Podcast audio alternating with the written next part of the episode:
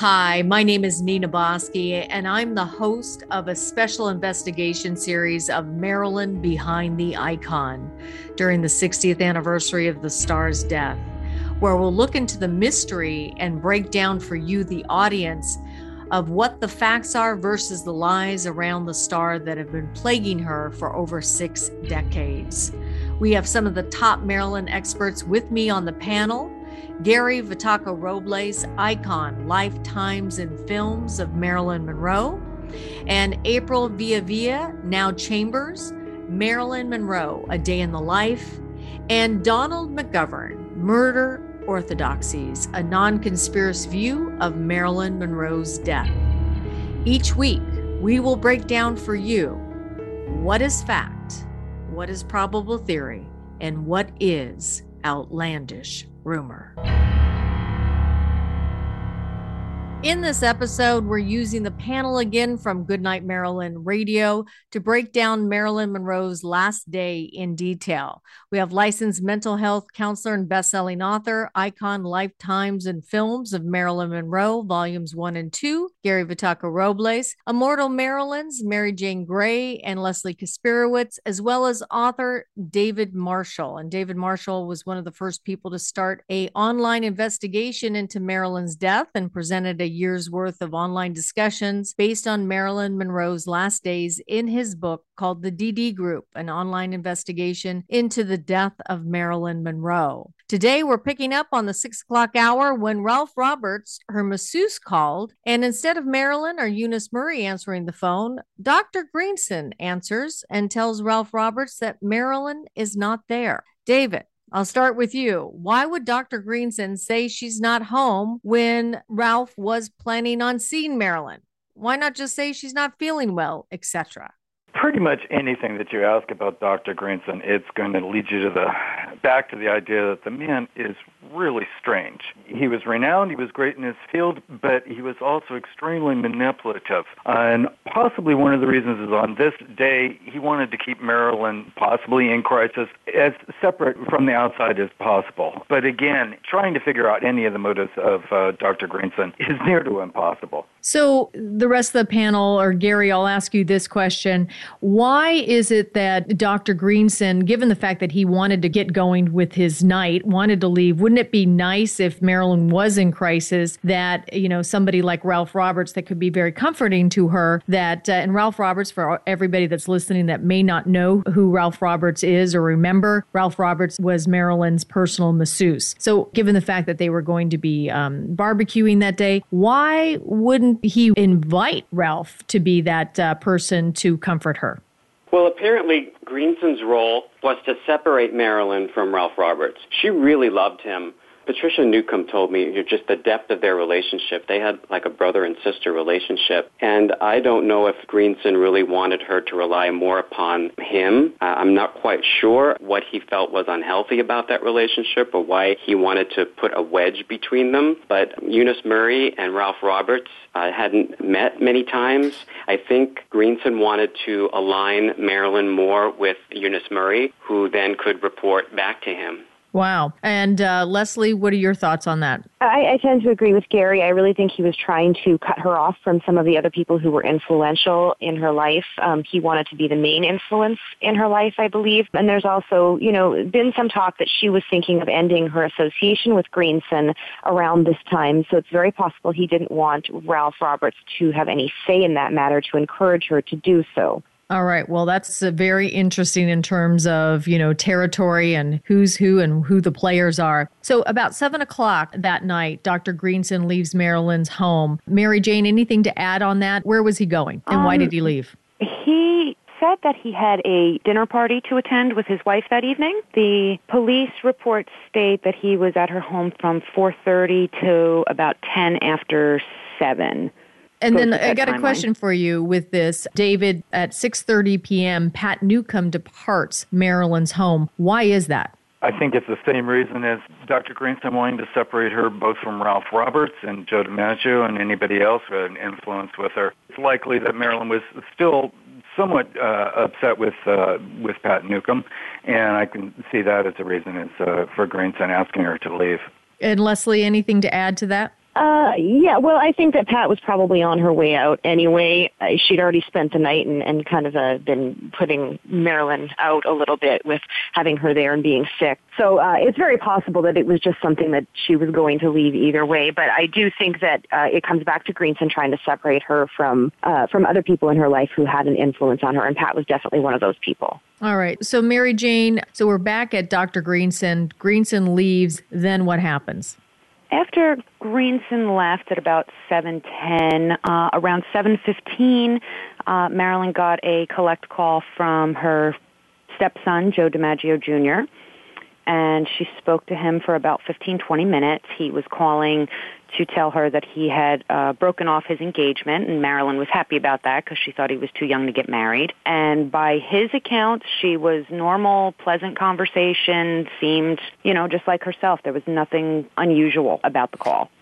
All right. And then, um, Gary, in regards to Dr. Greenson and her session, obviously they had sessions on almost a daily basis. Uh, yes.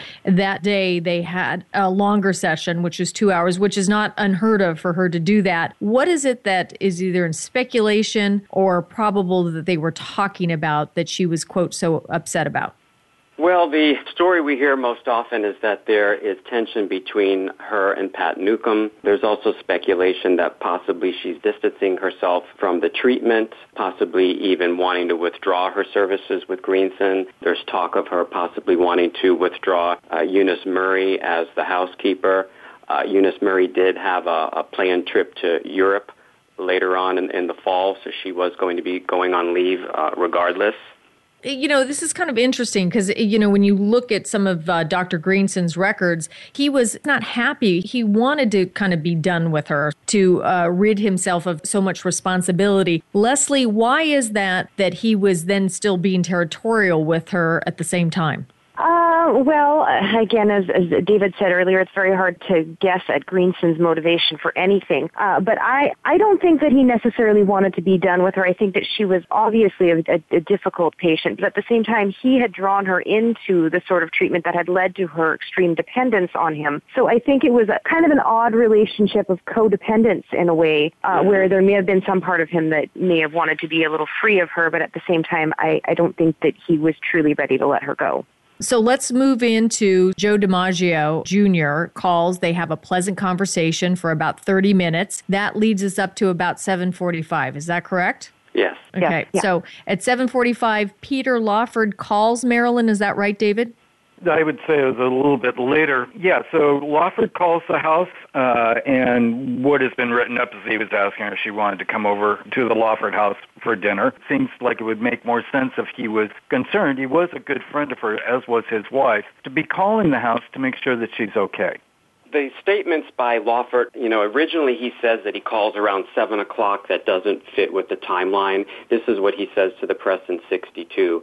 Many years later, he says that they spoke at 5 o'clock and then he called back possibly around 7.30 why is it that Peter Lawford calls his lawyer instead of calling the paramedics? Mary Jane, what do you think about Peter Lawford? Yeah, it's always been very strange that if he was so concerned about her well-being why didn't he just go over there himself? Or you know he said the phone went dead and it was a busy signal but it's it's pretty well known marilyn had two phone lines. And if he called his lawyer who was able to call and speak to her housekeeper why didn't he himself just call the other phone line and speak to the housekeeper? It's it's very muddled and doesn't make a whole lot of sense at all. He changed his story on that a couple of times. Uh, in one interview, he said it was because of him being part of the Kennedy family. In another one, Milton Ebbins said that he was sorry, Milton Ebbins told Peter Lawford not to go because you know how agents are. I can't give any more insight into what that means,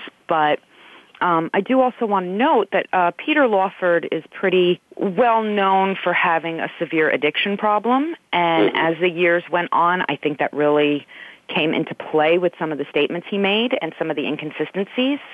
So generally, I tend to take anything he said with a grain of salt what's the official account of what exactly went on from 7:45 to about 8:45 p.m. with Peter Lawford, Mickey Rudin, and Milton Ebbins. Was the attorney Milton Ebbins at Peter Lawford's, which I think is kind of odd if he was? Yeah, it was a dinner party with the Naars, a couple, George Durgom, and Milton Ebbins and his wife, who was a big band singer. I think her name was like Lynn Sheridan. So this was a dinner party going on. And I think what's significant, there's two Miltons here, so it makes it very confusing. Yes. There's Lawford's manager, Milton Ebbins, but there's also Milton Rudin, who is Marilyn's attorney. But the biggest significance, I think, is that Milton Rudin is the brother-in-law of Dr. Greenson. So I'm not sure if they were really trying to get in touch with Dr. Greenson, who was out, but they happened to have direct access to Milton Rudin, who was at another dinner party. Lawford's story changed. At first he says that he's talking to Marilyn and her voice kind of fades off and it sounds as if the phone goes dead. But then many years later is when he recounts the, the say goodbye to the president line, which he did not reveal back in the 60s. Yeah, which I think is odd in itself. So, you know, those phone calls are happening somewhere between 745 and 845 p.m., 9 o'clock.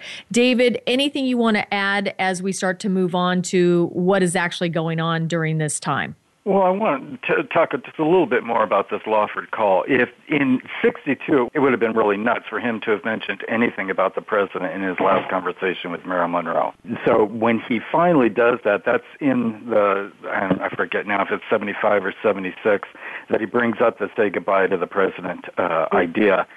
And by that point, both the president and Robert Kennedy and Marilyn are all gone. The other thing to keep in mind is Peter heard Marilyn in distress and was upset enough. The first person he would have turned to would have been Robert Kennedy, and I think it's really possible that Robert Kennedy would have been the one that says, "No way, nobody, you're not going to be in touch with her," and for him to suggest that uh, then the lawyers and uh, the agents step in.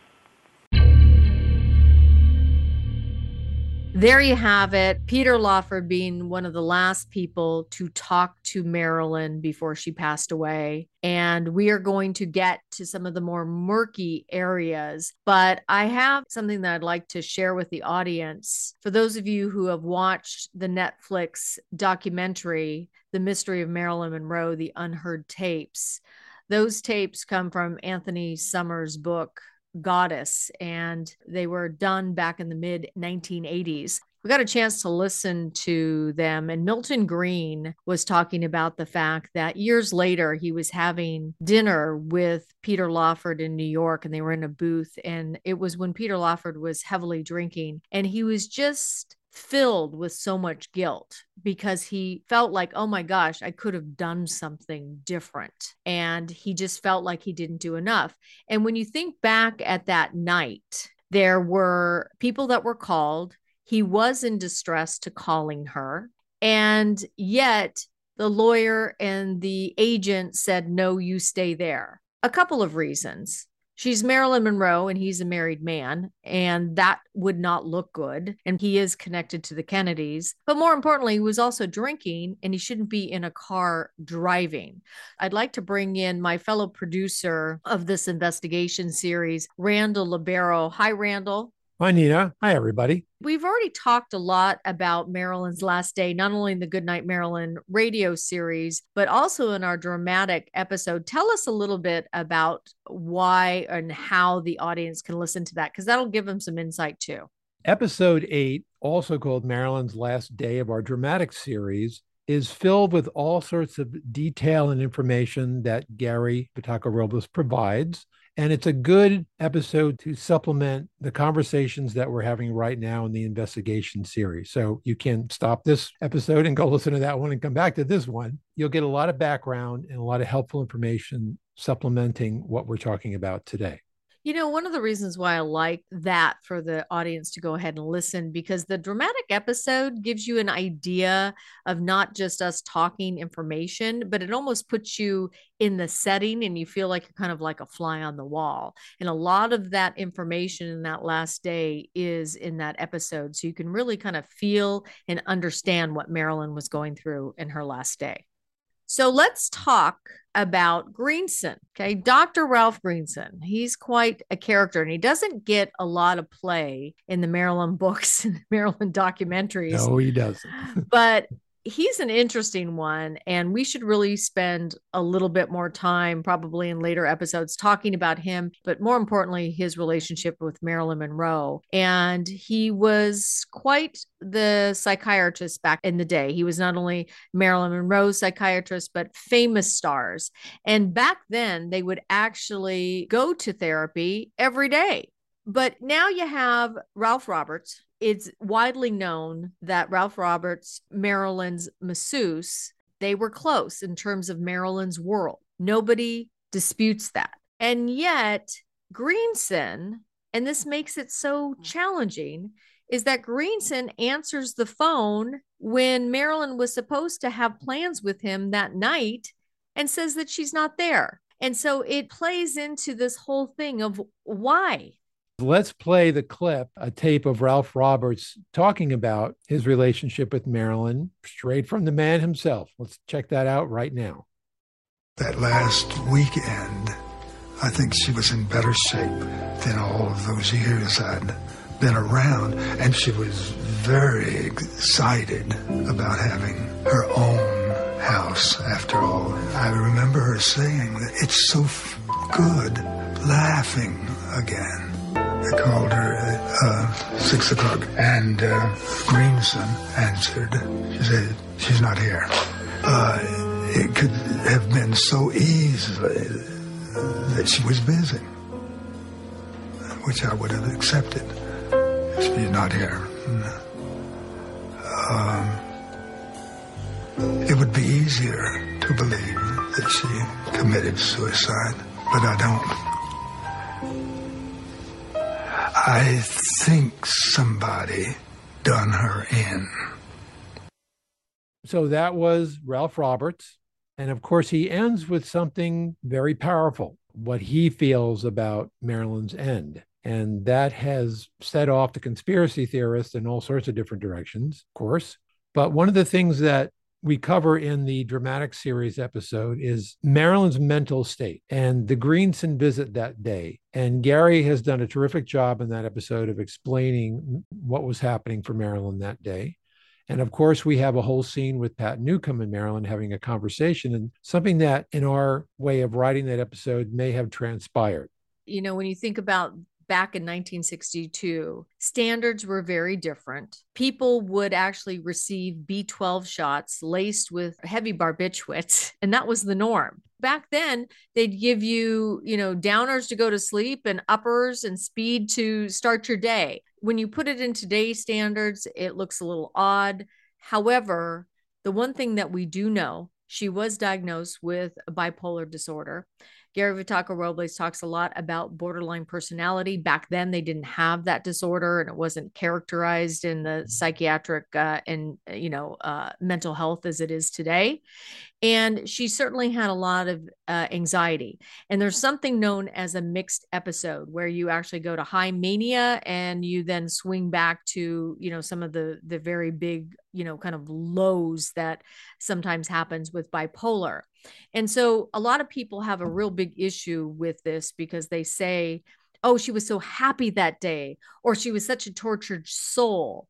And I think we love to put people into boxes. And the one thing that I know from doing this series and learning about Marilyn after all these years, Randall, is that you certainly can't put Marilyn Monroe in a box. It's very true. So I'd like to give the audience now a reveal for this episode the prescriptions from Dr. Hyman Engelberg. So, this was her doctor who was prescribing her medication. Now, on several occasions, in interviews, and there's even a video on YouTube, he denies about prescribing chloral hydrate. Why is this important? Because Nembutal, which was found at Marilyn's bedside, and chloral hydrate, which was also found at Marilyn's bedside, a combination of those drugs is lethal.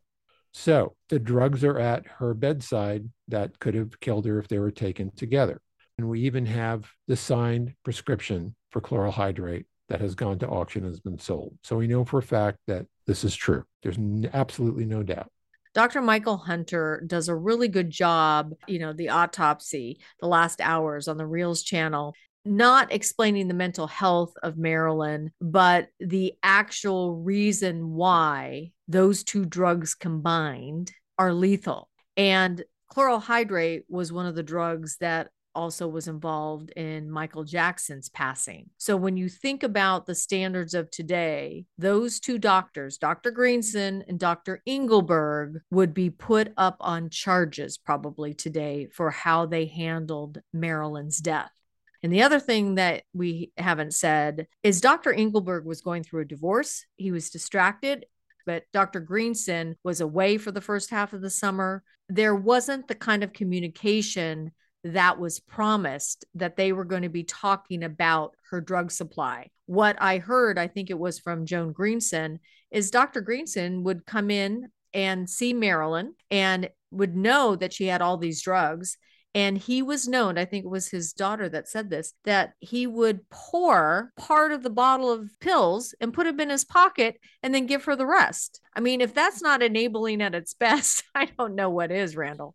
Yeah, well, you know, he could have poured one bottle into the other bottle and had the chloral hydrate and the Nembutal together in one bottle, and she took one of each. I mean, who knows? He was the last person to see her. If and that anybody, is a fact. Yeah, that's a fact. Anybody who looks culpable and something happening to her and who's responsible, he's the last person with her. These doctors, regardless of what you think, if they have anything nefarious happen to to Marilyn Monroe, Dr. Greenson and Dr. Engelberg do play a role in her death and the responsibility of her death. Every person who is taking those types of drugs are responsible for themselves. So Marilyn Monroe is is ultimately responsible for her.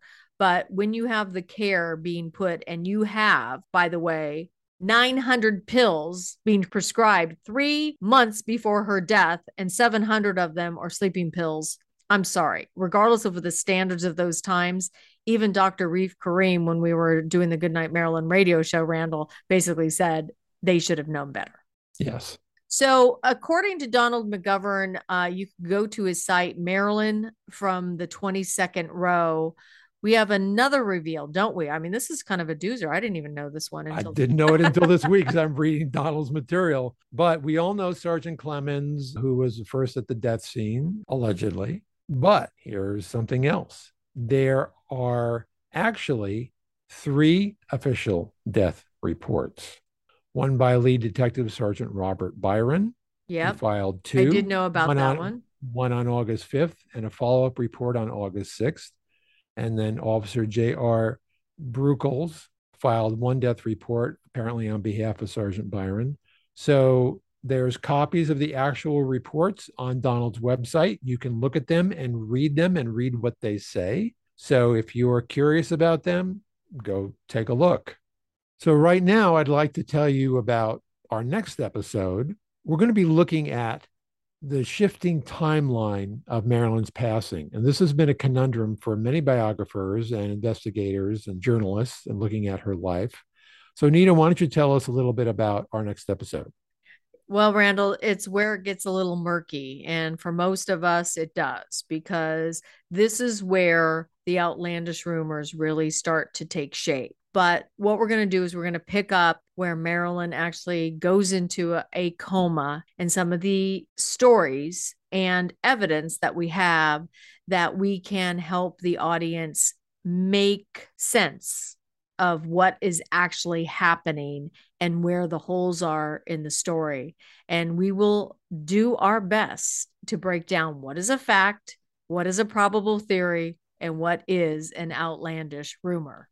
You know, it's been 60 years, and all these biographers have written about Marilyn's life. And one of the things that she said herself, she talked about the truth. And she said, because the true things rarely get into circulation, it's usually the false things it's hard to know where to start, you know, if you don't start with the truth. So we're following Marilyn's suggestion, starting with the truth, telling that to you, and sticking to the facts as much as we can. For Behind the Icons Special Investigation Series, I'm Nina Bosky with Randall Libero and the entire expert panel. We'll see you next week, and the truth will be known.